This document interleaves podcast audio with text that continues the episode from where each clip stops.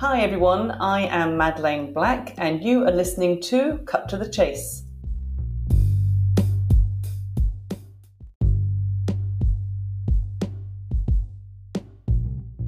Hello, everyone. This is Gregory Proctor. Welcome to another episode of Cut to the Chase, episode 18 How to Pick Up the Pieces and Move Forward. Today we have a special guest, Miss Madeleine Black. She's an international speaker, author, psychotherapist. She has an unusual personal story which she decided to share publicly for the first time in September of 2014. She shared her story publicly, opened up many doors in ways that she never imagined. Invitations started to pour in.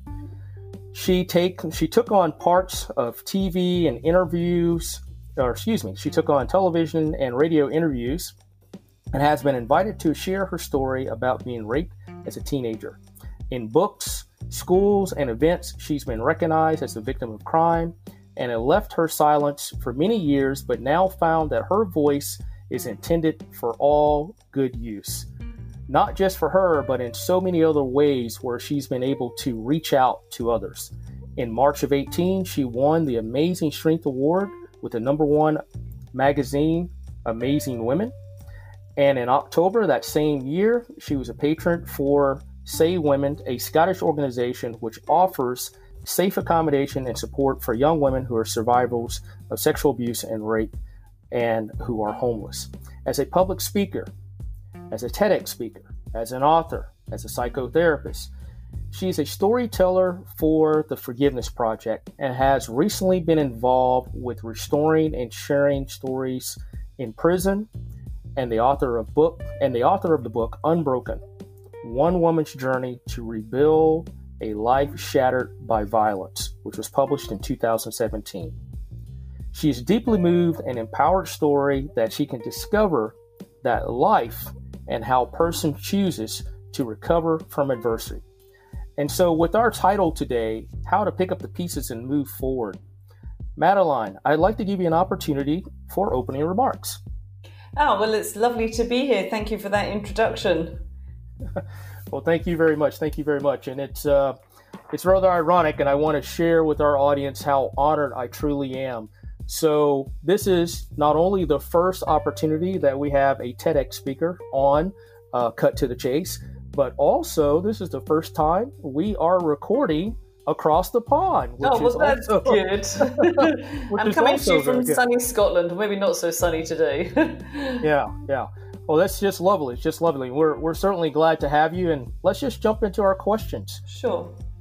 All right. So, Madeleine, if you wouldn't mind sharing with our listeners, what were some of the situations that you have gone through in your past which kind of resonates with our theme. You know, how to pick up the pieces. As as everyone knows, you you struggle through uh, somewhat of a tumultuous um, uh, historical past. Uh, those things provided some struggles for you, but overall in life, you have been able to find the strength. You've been able to find the compelling compassion inside of you to be able to to pick up the pieces and move forward. So, can you describe to our audience how you were able to do that? Well, I would be very clear from the start and say it, it's not an overnight fix. You know, I didn't get to this place quickly. It's taken many years, lots of therapy, talking therapy, different types of body therapy. But ultimately, it came down to a choice. And for me, my choice uh, was to forgive the two men who gang raped me when I was 13 I never ever intended to forgive them. It was an idea, a seed that was planted in my mind. And the more I thought about it, the more I just wanted to understand how, you know, these two young guys who weren't really that much older than me, I wanted to know how they knew how to be so violent. And once I took that, um, that curiosity on board, it just led to me feeling compassion in my heart towards them. And I realized if I chose to, I could forgive them, which allowed me to let go of all of the anger and hate and revenge that I felt for years. But I'm not really a forgiveness preacher. I don't come on to tell people that you have to forgive in order to heal. I'm very clear that this was how I chose to do it, this was my path. But I still do think that ultimately, you know, it's not about what happens to us that's important, but it's what we do with it that's what really matters. Excellent, excellent, excellent. And certainly, uh, you know, our our heart goes out to uh, anyone that has experienced anything like that. It's, truly a blessing for for those of us that can experience and gain some some insight uh, to to those struggles and be able to kind of be an advocate for promoting awareness.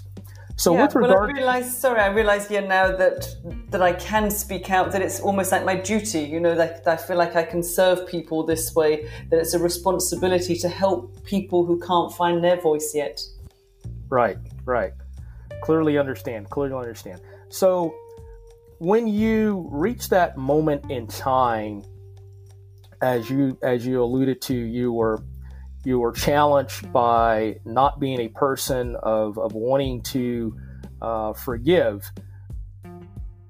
You were faced with these challenges, and, and what were the difficulties in the decision making that you were you were trying to um, overcome in, in the essence?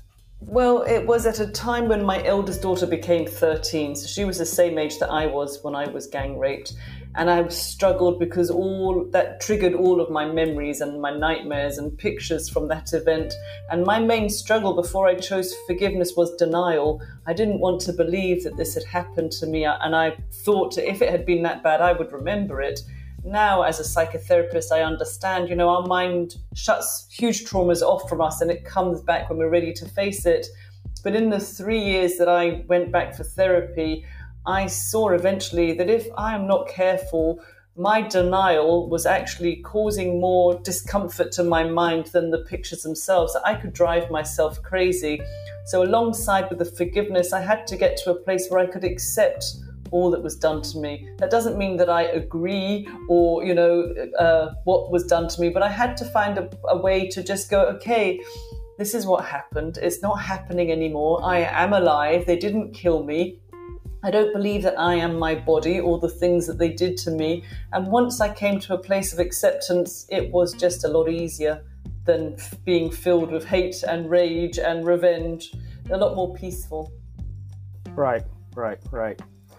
Well, that's that's uh, truly remarkable. Um, so, as as you as you gather your thoughts back then to be able to advance your your mind and, like you said, your body in a in a in a process to to heal and recover, uh, were there key attributes or key attributing things that allowed for you to kind of focus on the forward momentum, the positive aspects that, that you are trying to achieve to get these things beyond you and, and overcome those? Yeah, well, I think once um, I accepted it and once I brought forgiveness into my heart, I realized that forgiveness for me was for giving me a better chance. You know, it was really an act of self love. It was totally self empowering and it, it's free, but it ultimately it comes down to a choice, a choice that I made. And, you know, I would never wish what happened to me to anyone else, but it, it, I wouldn't undo it now if I could. If I don't know if that makes sense, but because it's taught me a lot. I was so close to being killed that night that it actually has given me huge gratitude for my life. So, you know, being grateful is part of my everyday as well because I am grateful. I know a lot of women and men aren't as lucky as me and they will be raped and then killed. So I'm grateful that they didn't kill me, which sounds a bit odd that I'm grateful to them, but they had opportunities and they tried a few times during that night. So, yeah, I think gratitude, acceptance, forgiveness, all of these helped for me to get to where I'm at now. Okay. All right. All right. Totally, uh, totally understand and, and, and can relate. And I guess I'm gonna I'm gonna segue here just just one moment because because you, you bring up a very um, you know intriguing point because of the the conscious of choice uh, that you expressed. Um, we all know things that are happening throughout the world in, in a lot of social uprising that is occurring here in the U.S. Mm-hmm. and that that conscientious aspect of choice um, is something that we all have to make. And you know, by listening to your story, it provides a clear uh, uh, transparency into when you make that choice. You know, just how powerful that choice can be within oneself.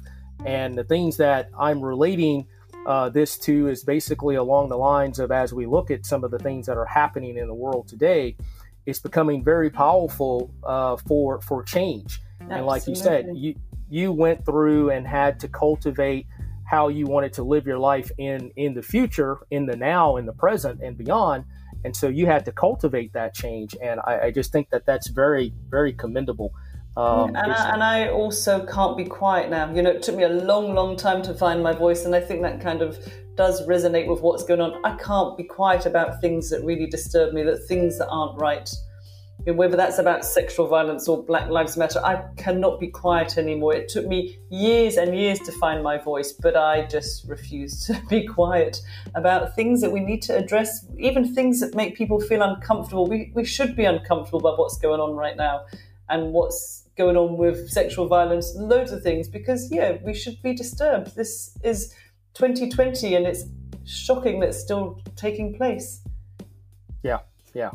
Yeah, well, I, I, I totally agree with you. I mean, I. Uh, I've only recently found my voice, as as you very well know, mm-hmm. uh, through through a lot of teaching and uh, life coaching, and and and for me, it's always been kind of accept the success and and not really vocalize about it and just kind of be at peace and at harmony with with things but i realized very much there was an empty spot in my heart there that wasn't allowing me to completely fulfill the obligations of, of, of me being who I am as an individual. And so it's only been recently for me that I've really had a voice around this. And it almost kind of triggered uh, in the same instance as as uh, what you related to with your 13 year old. My uh, my 20 year old, who's been very active in a lot of this uh, current situation that's going on, uh, has been out, you know, protesting, and so therefore, you know, it's caused me to kind of take a step back and say, oh my God, you know, I, I instilled a lot of ethics and morals and and and, and being of choice into my kids as they grew up. Um, you know, I just felt that I was, I, I, won't say I was left out, but I almost felt as if, uh, you know, I needed to do something to really kind of help support them. And so that's why I've been, uh, I've been very, very active. Brilliant. So Madeleine, so Madeleine, I, I, I, tell you, I mean, it, you know, as, as I follow your story, as I read, you know, of all the things that, that you successful and positive things that you, you've been able to do, um, it's been very encouraging. I mean, and, and, and, and certainly, uh, you know, it's been a delight to to really finally connect the dots and be able to to have you on our podcast. So, are there words of encouragement, things that you know through your life's journey that as you see them today and you were to look back and say, you know, these are the top five or top three things that were really strength providers for me what how would you describe those things to to our listeners yeah i, I would say find your voice ironically it's what we've just been speaking yep. about you yep. know but yep. and be very careful who you tell your story with you know make, make sure it's somebody that you trust because i think when we don't speak whatever is inside whatever trauma or thing that we struggle with then we really do hold ourselves back in some way so i think to be listened to to be heard and to be believed there's nothing more powerful than that. So, so number one is is find your voice and and share whatever you feel that you can't, because actually, in the very sharing of these difficult and dark spaces is what grew me. You know, the avoidance kept me in it, kept me frustrated with it, but sharing it. And I don't expect people to speak publicly like I do, but but find someone to share your story with. And if you can't find someone, write your story down. I think to stop denying what we already know we know our dark shadows, our dark chapters. We know where we struggle. We know where we get caught. And for me as well, it, I had to really find a way to connect back into my body because on that night I was kicked out of my body because the trauma was huge. And I think if I stayed in, I would have really not been here. So I try to stay as grounded and as connected in as possible. It took me a long time to kind of land back in my body, so to speak. It was like, um, I had a I was renting a house that had no furniture and I felt an empty shell for years. So that has always been my journey to get back into my body. So find a way to connect yourself and be grounded because I think only then can we really make healthier decisions for ourselves because when we're out, we're not really making good decisions. Okay, very well, very well said, very well stated, very well stated. So, so as we begin to wrap up here, uh, and certainly we've we've enjoyed you know the dialogue with you and and really getting a, a better understanding of of of how you were able to pick up the pieces and and and begin to move forward because it's it's a very commendable story. It's a commendable journey that that you've been able to go through. Um, certainly worldwide on a global scale, there's a lot of situations out there as as we've talked about here briefly that kind of go unheard and sometimes the message just needs to resonate with those to be able to move forward. Uh, I certainly do like, you know, your your topics there that you you indicated as takeaways. Sharing your voice is very important. Um, you know, I uh, as I as I expressed earlier, for me, it it, it was. Uh, it took me many many years. I'm almost 50 years old. I know most you know it doesn't matter how long it takes. As long as you find it eventually. I didn't start i mean i'm nearly 55 so i didn't start speaking out till five six years ago. So it took me 35 years after my event in my life. So it doesn't matter when you find it as long as you find it. Yeah yeah yeah. Don't worry about totally. time or age. It's fine. Totally agree totally agree. Yeah. absolutely agree with you and and then the other point is is and you alluded to grounding yourself you know uh, for me it became you know being humble being at peace uh, with all of the mistakes that I've done in the past and, and trying to uh, set that charter to where not only did I ask myself uh, for forgiveness, but I also had to ask others for forgiveness. But once I got beyond that forgiveness and just started to realize I can't keep apologizing over and over and over again. I've just got to kick into high gear and move forward. It became very encouraging to be able to move forward in in in that in that in that instance. Um, so, Madeleine, we greatly appreciate you being on our podcast. Uh, we do appreciate you stepping away from your lunch break. We no, appreciate welcome. so, uh, certainly, any final remarks that you would like to leave for our listening audience? I would say also to listen to what we tell ourselves. You know, for years I had these limiting self beliefs that I was no good, that it was my fault, that I was stupid. So to bring a bit more kindness to our mind, you know, don't always trust your mind and try to become a better witness, a better uh, detective in your life, and just listen to what you really tell yourself. Is it actually true? Because I doubt it. a lot of the time, it's not. So always just ask yourself, how can I be kinder? How can I bring more kindness in? Excellent, excellent, excellent. Well, thank you very much, Madeleine. Uh, we appreciate you coming on board. Uh, this is Gregory Proctor. We'd like to sign off for all of our listeners. Madeleine, we'd like to say thank you again. We appreciate You're having welcome. you on board. And uh, be safe over there in uh, in Scotland. And we will definitely reach out through, or should I say, reach out to you again through LinkedIn and uh, and keep this movement going forward. Have a wonderful and blessed day, everyone. Take care. Bye bye. It's Gregory Proctor. Ciao.